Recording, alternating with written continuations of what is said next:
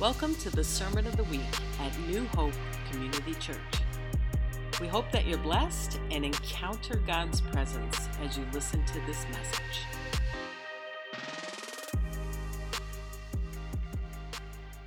Um, before I got into my message, I wanted to talk about something just, you know, because I had a few people ask me about it, but I think it's such a neat thing to be able to share. Um, and I think a couple weeks ago, Pastor Ralph shared a message on that there were no shortcuts in life. Does anyone remember that? Yes. Does anyone remember the message earlier in the year where Will had said there are shortcuts? so I know people notice that. People come up and ask me. Um, and so I had a friend here uh, who came up and said, So Will said earlier in the year that there were shortcuts in the Christian life, and Pastor Ralph said that there are no shortcuts. Who's right? And he was partially joking because he's a friend. I said, They both are. If you hear their heart and you know what they're talking about, they were both right. You know, so I think we have to be okay sometimes at having some tension, you know, in life between truths. And um, when you hear it from the heart of a prophetic person like Will, who's saying, Yes, God wants to bring you from A to B, but He might want to do a little faster than you think. Or he, you, you might want to, God might want to heal you. It doesn't need to take 30, 40, 50 years of therapy and stuff. God wants to do it in an encounter, right? So, in a sense, that is, I guess, a shortcut, right? So the supernatural work of God moves things along faster sometimes, right? The poor person who was at the pool of Bethesda, who had waited there for decades, and then Jesus came along and said, Pick up your mat and go. To me, that would be you know, moving things along. Um, but then we have a couple weeks ago the heart of a pastor, Pastor Ralph, come up and saying, from the perspective of growth and maturity in God, there are no shortcuts to developing yourself, you know, the, on the path that God has for you. That you know, an acorn, it takes a long time to grow up to a big oak tree. You know, it doesn't mean that you can't be young and be an oak tree, right? If you've gone through the dealings of God and you've grown and you've listened to His voice, um, but in the sense of maturing in Christ. We start out as a baby in the Lord, and then we grow into maturity. And in the sense, there is no shortcut in that growth process in the life of a believer. Uh, we can slow it down tremendously, or we can accelerate it. Um, you know, we can listen to counsel that people have and put ourselves along people who are farther along and grow from them, or we can slow it down. We can do our own thing and we can go our own way and we can slow down the process even more. Um, so I just wanted to share that. You know, is that helpful? I mean, when we think about like um, when you're walking on a high wire, you know, there's tension on that line, right? And I'm thankful for the tension. If you ever have walked on a wire or something that keeps that taut, keeps it strong, so you can walk out on it. And our world is not as black and white sometimes as we want it to be. So I think we have to understand when you hear someone say that from the heart of a pastor, and then you hear it from the prophetic, the prophet comes along and says, no, it's time to move. It's time to go. It's time to move forward in things of God and, you know, wakes us up out of slumber. Then the heart of a pastor is like, no, it's like you, you got to grow and develop and put your roots deep. And, and they're both true and it's both right from the different perspectives. So, so I just wanted to talk about that for a minute. And I think we have to get used to hearing different perspectives from people because, you know, the Bible talks about like a fivefold, you know, apostolic. You have apostles, uh, teachers, I almost said preachers, uh, apostles, teachers, pastors, evangelists, and I forgot one. Prophets. Prophets, thank you. So we're going to hear things sometimes from different perspectives, and those different emphases give us what we need in order to grow in the Lord. So, okay? So that was that. That was for free. Now we're going to go to the real meat. So, uh, the real meat. So I, the Lord was speaking to me so much in the month of May. Um, we had an event that happened uh, in May that might only happen once or twice in our lifetimes, and we saw a royal wedding right in England. Prince Harry and Meghan Markle got married. Um, we might see one or two of those in a generation, maybe not even two, maybe one. Um, but that was a pretty big deal. It captivated the whole world. I mean, everybody was watching that. And you're like, wow, this is amazing. And I was looking through some different things. Of, you know, like Queen Victoria in 1840 was the first one to wear a white wedding gown. Up to that point, they were red. She came along in 1840 and said, No, I'm going to wear a white one. And her husband dressed in military gear for the first time. So now that's been a tradition for the last almost 200 years. So it's just wild. Uh, Charles and Diana's wedding, when I was looking at this, was viewed by over 750 million people in the world. Like, that's almost unbelievable. I mean, I didn't even think back then there were 750 million that had TVs, you know, so, um, but evidently there was. Uh, 3,500 people attended that wedding. Princess William, and when, she, when he got married to Kate, that wedding reportedly cost $34 million, the wedding. 32 of which went to security. So it's like, holy cow, just a whole different level of security, right? We, we have security in New Hope, but it doesn't cost nearly that much. You know, we get a very good rate. Royal weddings aren't cheap.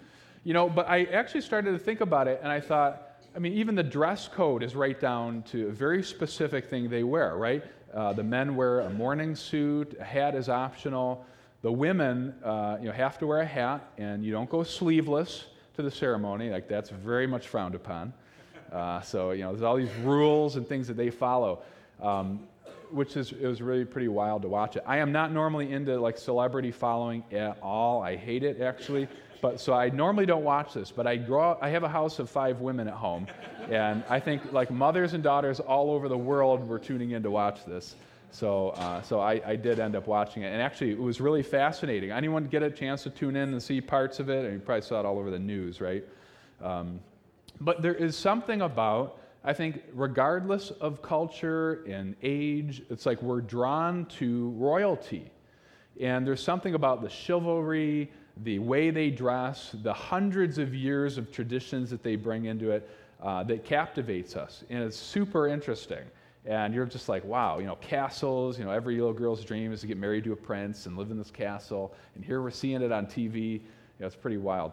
So um, it just really, the Lord was speaking to me of it. We got to see the preacher who was amazing during it, and his message went all over the world. It was a fantastic message. Uh, so well given. Uh, and, you know, even watching them break down racial lines during the ceremony and, and racial barriers, and I mean, it was beautiful. The whole thing was so awesome. Um, and I just remember thinking, wow, this is really cool.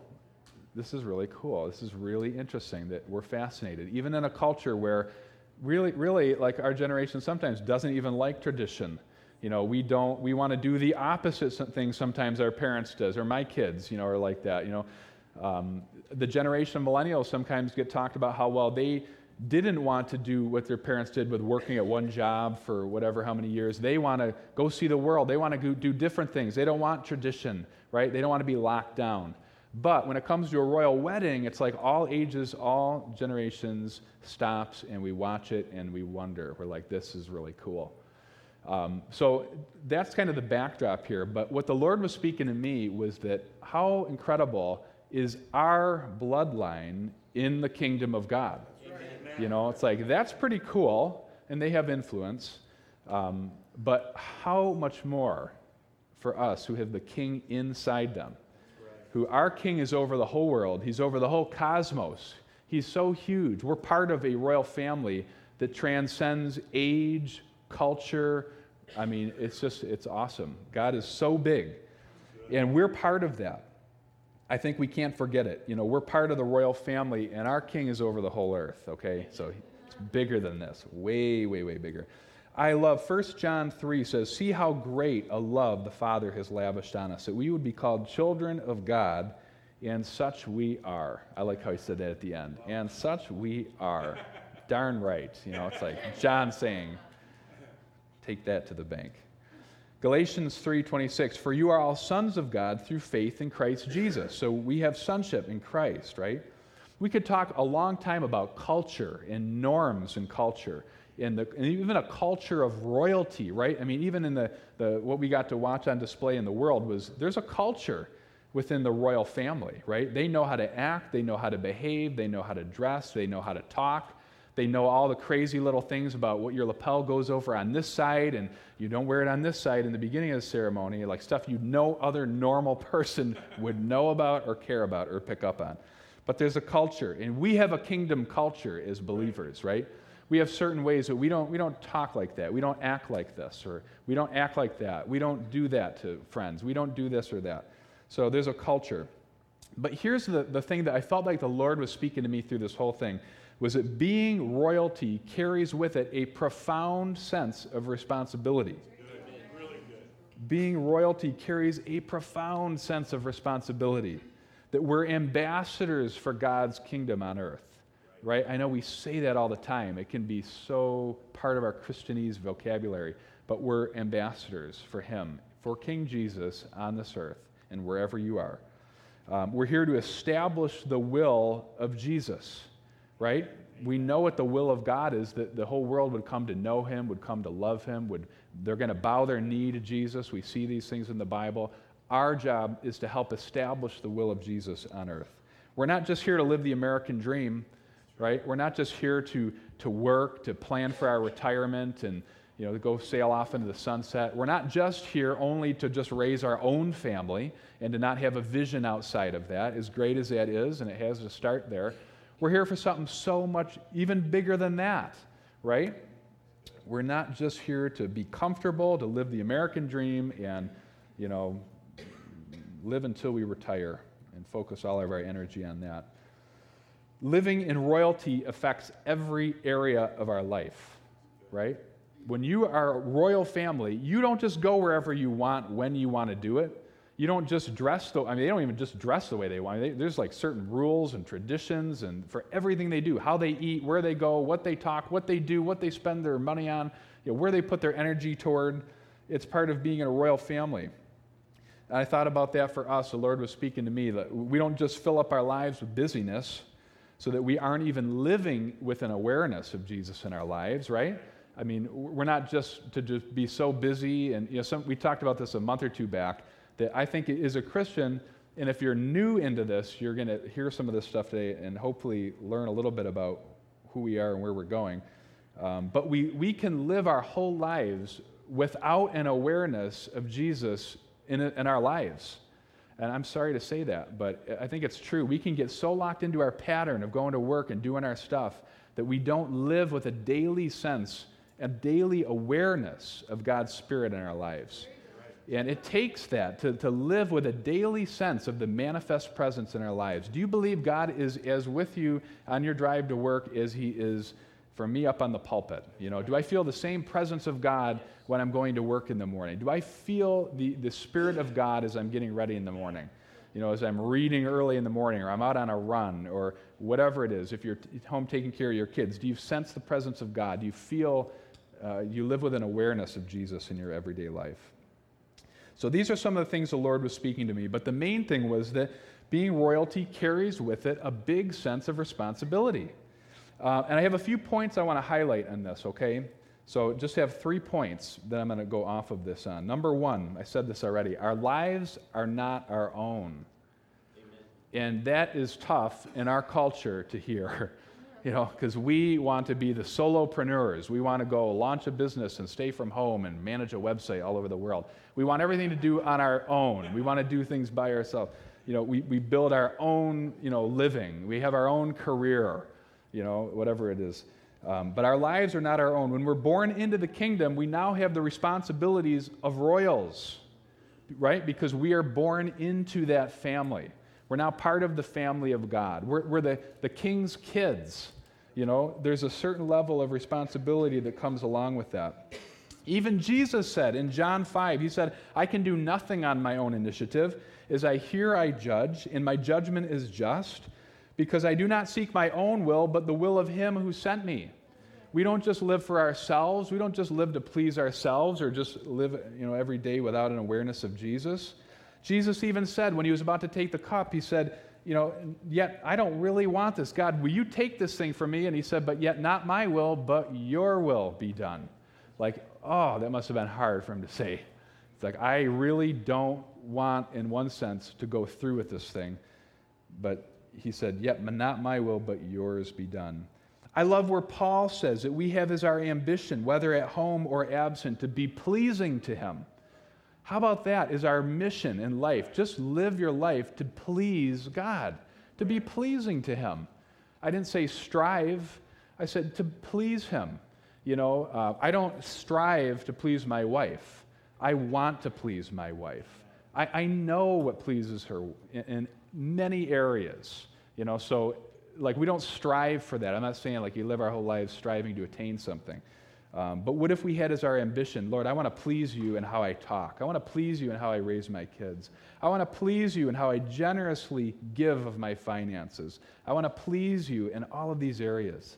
That just the pleasure of God works itself into us as people.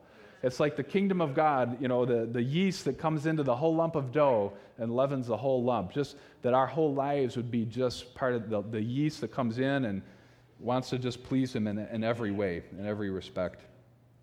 So our lives are not our own, okay? I think sometimes we need to hear that again. I need to hear that. Uh, number two, as royals, we know our place in the family and we know our assignment what I was really cool to watch, and I've seen it over the years, like you watch William and you watch Harry, you know, they don't fight over positions and who's who and what they're doing, right? William is older, Harry is younger. They have different focuses in life, they have different roles and, and responsibilities in the family. It's, it's a really neat thing, and there's a close relationship there. And, and Harry's not jealous of William because he's older and gets to do this or that, or William's jealous of Harry for this or that. Like, you just don't see that. They're not competing with each other. There's no room for competition, there's no room for jealousy.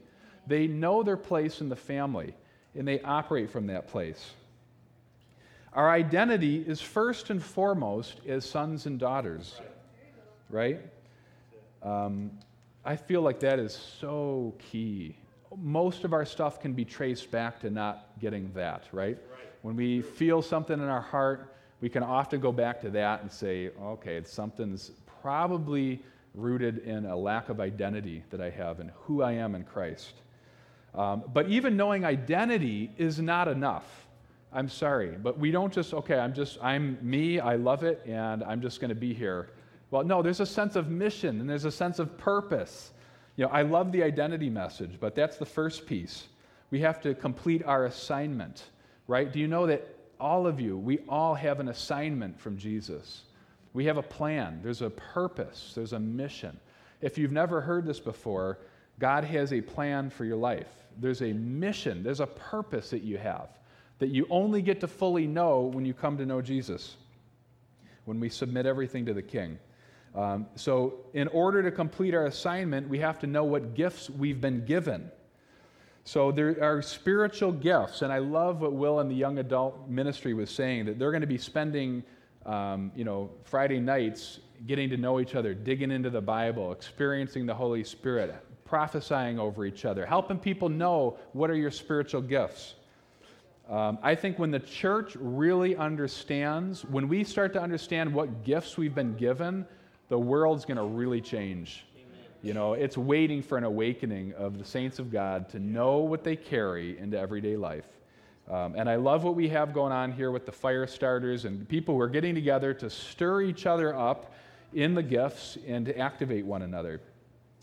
Um, but we have to know our identity and then we have to know our assignment.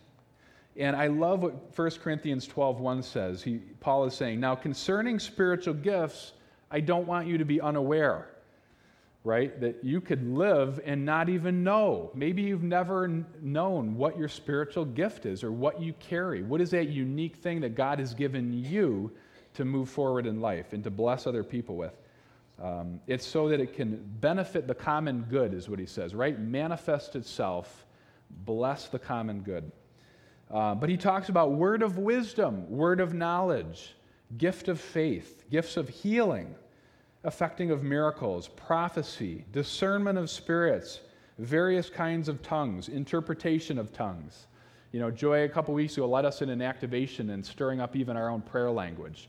You know, it's, it's interesting to me that there's even a debate about that in these days because it's right here. I mean, it's in 1 Corinthians 12. Paul's talking to the church saying, I don't want you to be unaware of these things. And yes, there are tongues, there's speaking in tongues, there's a prayer language. Um, it wasn't our idea, that was uh, Jesus and Paul. So, um, so, do you know what your spiritual gifts are? If you don't, you need to probably get into something like fire starters and, and de- start to develop that. And we want to help you be able to do that. But you need them working in your life.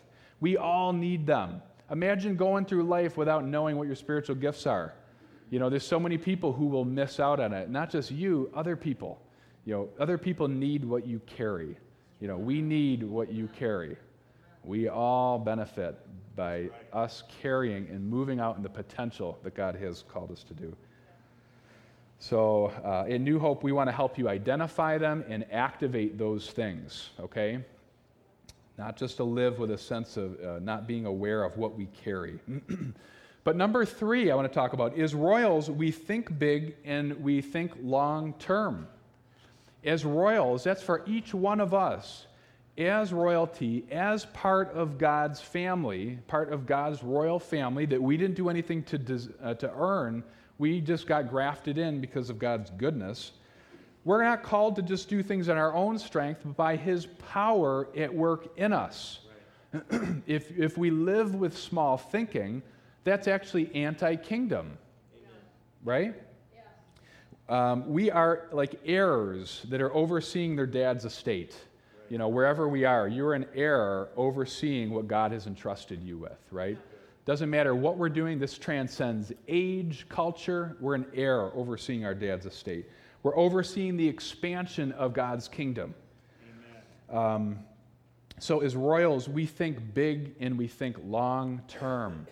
You know, they're, they're presiding, the royal family, over assets and things that have been in the family for hundreds and hundreds of years.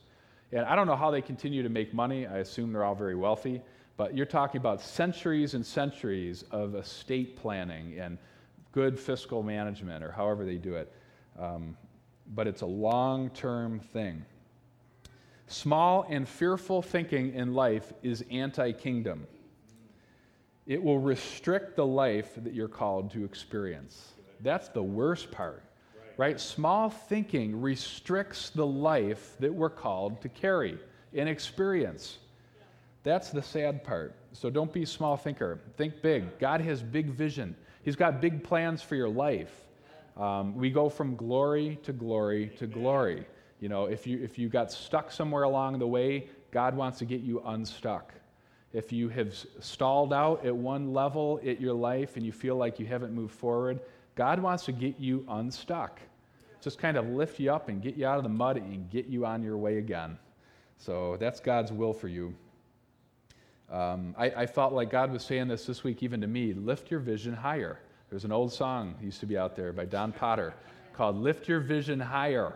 You know, if we're stuck down here in small thinking, God wants to lift our vision higher, right? To get us off of our problems that we're experiencing right now and get us up here so that we're looking down over what's happening and we're able to choose and have dominion over what is going on in our lives. So that is, that is big. Um, and I felt like this is we get aware of our sonship in God, if we get a, we really become fully aware of our sense of our royalty in the kingdom, uh, that Jesus in us is going to get really big.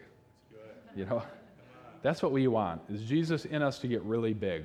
Yeah. Um, I think of it, you know, Joy, you know, we've been married 19 years, it'll be 20 next year. I'm very different in my marriage than I was at the beginning. You know, I didn't really know how to love when I first got married, right? And as we go through it and you change, and if your heart is open and you want to develop and grow, it's like it's not even close to where I was in year one as to where I am in year 19. And we have people here, um, you know, Alan Carroll just celebrated, was it a 60th wedding anniversary? Like unbelievable. And yeah, that's just amazing. I, don't think they're here today, but 60 years. I bet Al would say he's different today than when he was got married 60 years ago, right? That we grow. I've grown in my love for my wife. You know, she's grown in her love for me we grow in our love for Jesus. And Jesus in us, if we let him, gets really, really big. Yeah. And, you know, you can't tell where, you know, I hope where he starts and I end. You know, it's just, it's just everything we do reflects Jesus in our lives. And that's what we're going for. And that's what royal family, they carry a sense of royalty wherever they go. William and Harry, when they walk into a room, you know there's something different about them. They walk different, they talk different, they act different, and that's for all of us. There's some things that are not fitting for royalty. There's some ways of talking and the way we act, things we do that is not fitting for who we are called and who we are now and who we're called to be, right? So I pray even now that God would just, you know, whatever those things are, that we can lay those things down that get in the way of that, that aren't in line with our identity as to who we are now, that don't fit anymore. Bill Johnson talks about, you know, that shoe anymore that doesn't fit like it used to. you know, it's like some shoes you put on clothes and it's like, oh boy, I've changed a lot since I last wore this. You know, it's like, kind of like that in the kingdom. Um, he's not looking for perfection. He's looking for people who are willing, willing to grow, willing to change, willing to shift, and to move into who we're called to be. Uh, we don't have to be perfect. We'll let him work on that one in us. That's a lot easier. But this has been so much on my heart. I felt like this message for us, it's going to be like bedrock for us for the days moving forward that being royalty carries with it a sense of responsibility.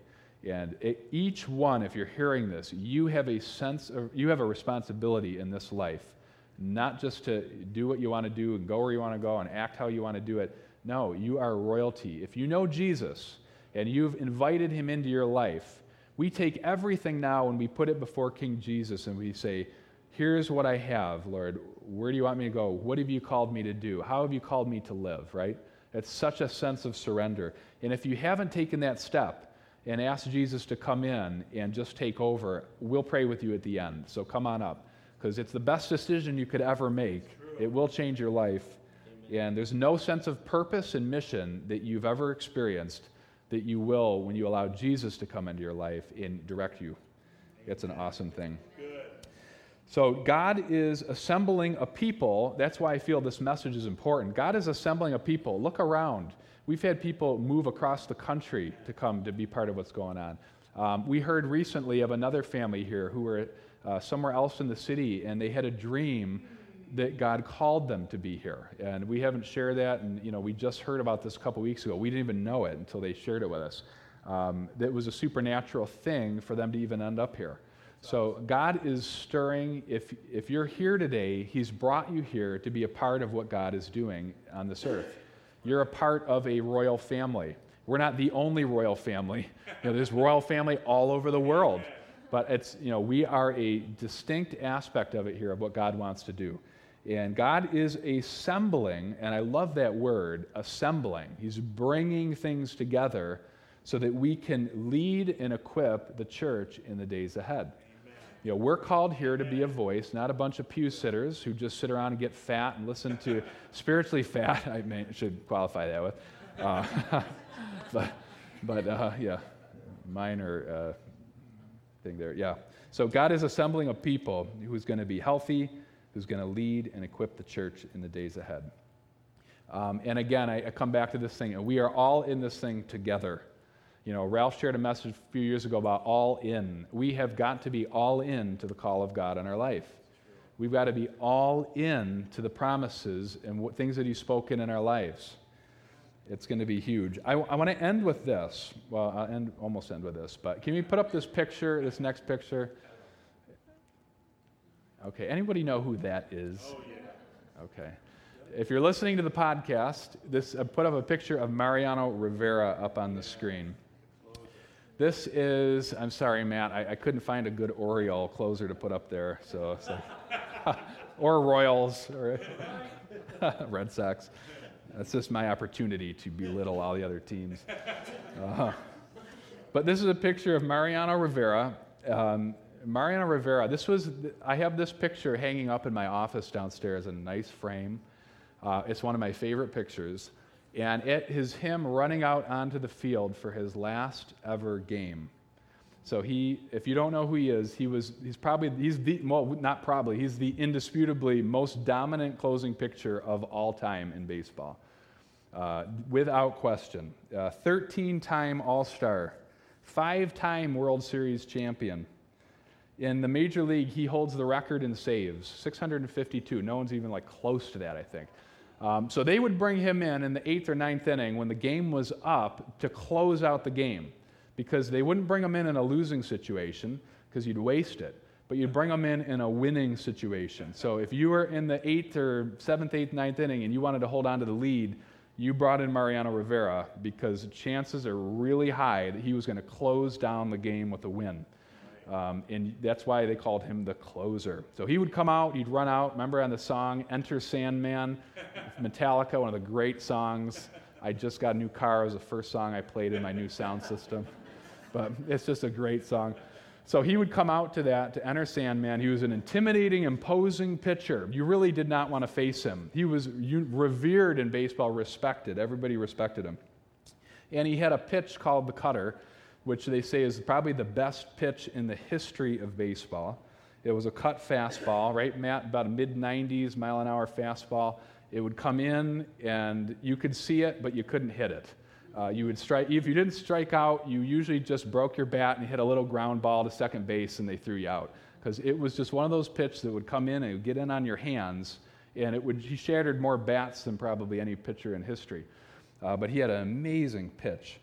Uh, but this picture speaks to me of the intensity of the call and the intensity of knowing when you're called upon and there was such, uh, a, even a royalty that he had as a player and a pitcher, and such an excellence that he would call, even running out on the field. That's the last time he ran out there.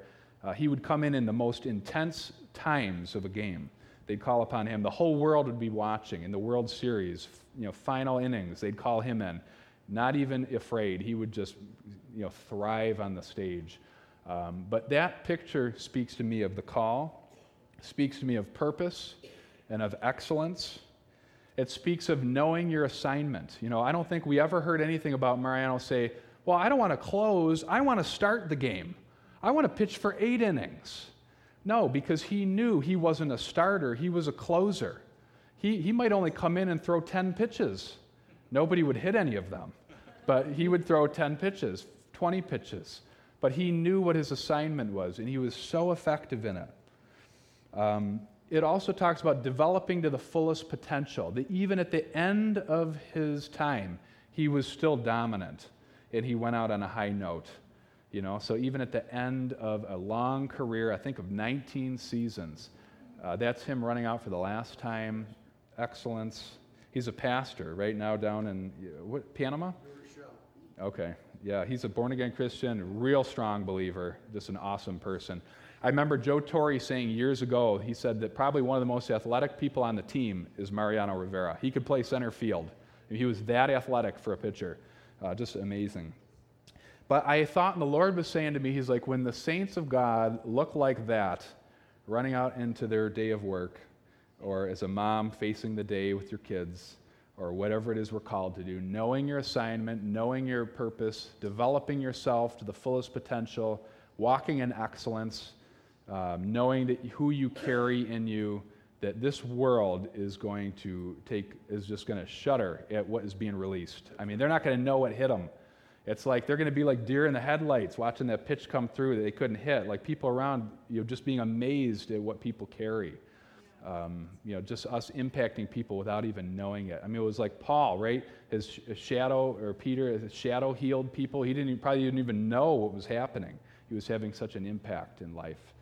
Uh, I pray that we have that same level of devotion to our call, of knowing our assignment, knowing who we are, uh, and being effective in the kingdom of God. Does everyone want to be effective in the kingdom of God? I, that's like nobody wants to sit on the sidelines and not be a part. I, I mean, I always feel like that. I know people and like what's in our hearts is to make an impact in this life.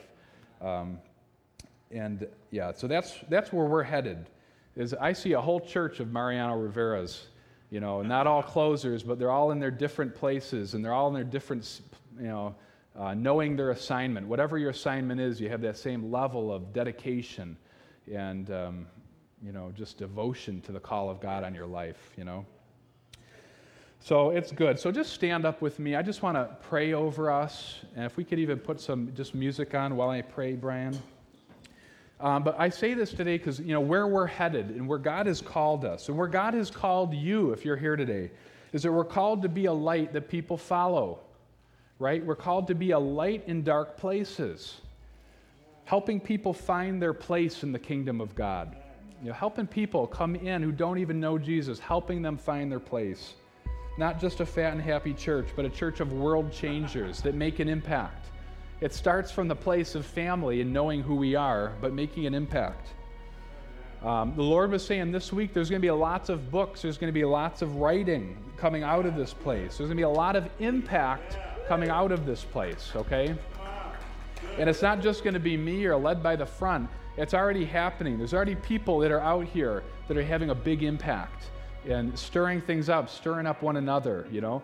You might be the answer to someone else in here to unlock the call of God in their lives you know, you showing up here early and not getting here late to church might be needed in order to spur somebody else into their assignment because God might want to use a word of encouragement that you have.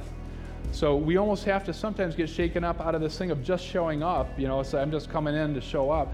But it's no, we're coming here expectant that God is good, that He's going to move, that we're going to experience Him in a real and a true way. You know, all of creation, it says, is waiting for the revealing of the sons of God. Amen. All of creation is waiting for the revealing of you and of the presence and who you carry. All of creation is waiting for the revealing of me. All of the creation is waiting for the revealing of you. That you were, you were made for this time, you were made for this season to manifest God in wherever you're at. And we're going to be a whole church full of Mariano Riveras who know their assignment, who know their purpose, who walk in excellence, who have a devotion, who know what they carry, who, when they're called upon at the time, are going to step right into it and just nail it. And we're not going to flounder. We're not going to fall on our face. We're not going to give in to jealousy or competition or whatever it is, but we're going to be right there ready to go when the time is needed. We might be preparing our whole lives for something that's yet ahead of us. I pray that we give ourselves fully to the call of God, whatever He's called us to do. So, Lord, today I pray just a full release and a full blessing on everybody here. Total blessing. Lord, that we would leave today with a, even a greater expectation of what you want to do in us, of what you want to do in our hearts, of what you want to do through our lives. That we wouldn't have small vision and be anti kingdom, but we'd have big vision and long term thinking to be able to put ourselves in. And Lord, just like a plant can't get transplanted a million times and still grow and thrive, wherever you've called us to plant and put down roots, that we would grow into a big tree, like Pastor Ralph talked about a couple weeks ago, that we grow into a major oak of righteousness. It's immovable when the wind comes, that we wouldn't be blown around by different waves of doctrine or blown around by even our own emotions and dreams and life, but that we'd be rock solid did we lock into what you're calling us to do?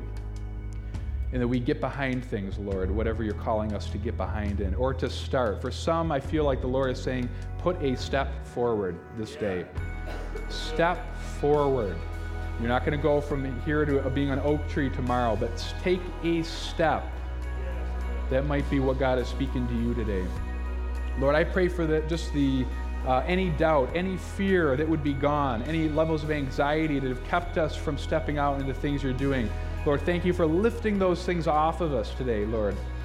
That there's no room for that in the kingdom, there's no room for fear. Thank you for fresh boldness for your people today, that we can hit tomorrow morning in a new way and in a big way. Lord, we love you so much. I pray this place would be a place where people come in and encounter you in a deep way and get to know you and put down roots and get ministered to by the very people in this room. That we, we be ready for the people that you're calling into this place. That we prepare ourselves and get ready in Jesus' name. God, you are a good God. We love you so much.